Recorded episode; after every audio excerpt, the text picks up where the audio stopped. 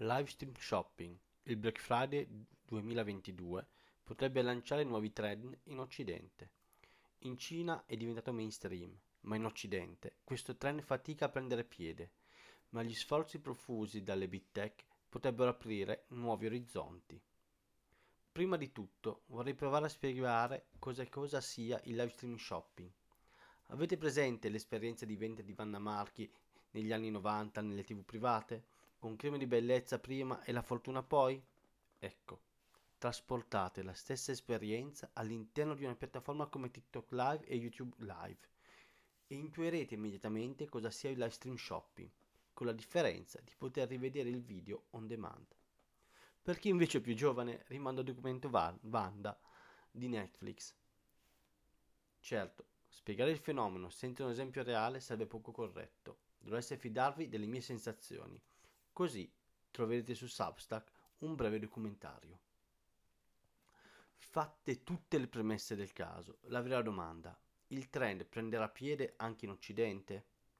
A mio parere non in questa forma, ma con modalità diverse in realtà è già tra noi. Ecco gli indicatori che ritengo importanti per analizzare questo fenomeno. TikTok ha provato ad esportare quell'esperienza in Occidente, ma per ora ha bloccato il progetto dopo aver fallito in UK. Per questo Black Friday Pinterest lancia Pinterest TV. La nuova feature permette agli utenti di comprare prodotti attraverso lo shoppable content.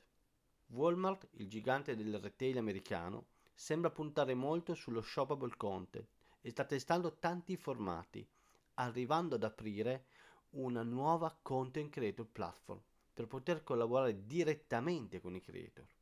Il tutto in collaborazione con l'azienda Impact. Ma le big tech stanno a guardare nemmeno per sogno. YouTube sicuramente, a mio parere, è la più attiva Dopo aver lanciato Shopping Links per il mondo del beauty, il 10 novembre ha lanciato un evento di 10 giorni, From YouTube to You, in cui i top youtuber promuovono vari prodotti in vista del Natale. L'attenzione di YouTube è tutta concentrata sui shoppable video content, disponibili come standard video, live streaming e shorts. Meta non sta alla finestra ed Instagram Shopping permette di comprare consultando le immagini e i video senza uscire dalla piattaforma. Negli Stati Uniti si stanno fermando due aziende che concentrano i loro sforzi sui video shoppable, Tollshop e Firework. Quest'ultima ha ricevuto finanziamenti da American Express. L'attenzione per i contenuti shoppable ha attirato l'attenzione anche delle fintech. Klarna ha rilasciato un motore di ricerca per i prezzi che lavora sui shoppable video. I video sono diventati nuova terra di conquista per l'e-commerce. Per avere successo in questo ambito, il controllo dei dati è importante. Non parlo solo dei dati di performance, intuitivamente essenziali, ma parlo della gestione del prodotto come dato, titolo, descrizione, immagine, video, prezzi, categoria di appartenenza, eccetera, eccetera. I product feed diventano un elemento essenziale nella strategia performa. Saperli ottimizzare e porre attenzione al contenuto gestito come dato e non solo come asset creativo diventa sempre più essenziale. Un nuovo mondo si è aperto per l'e-commerce. Saper gestire i dati di prodotto è la chiave del successo. In Substack vi riporto dove Google utilizza le informazioni dei fili prodotti. È un ecosistema gigantesco che va da Discover a Shopping Ads.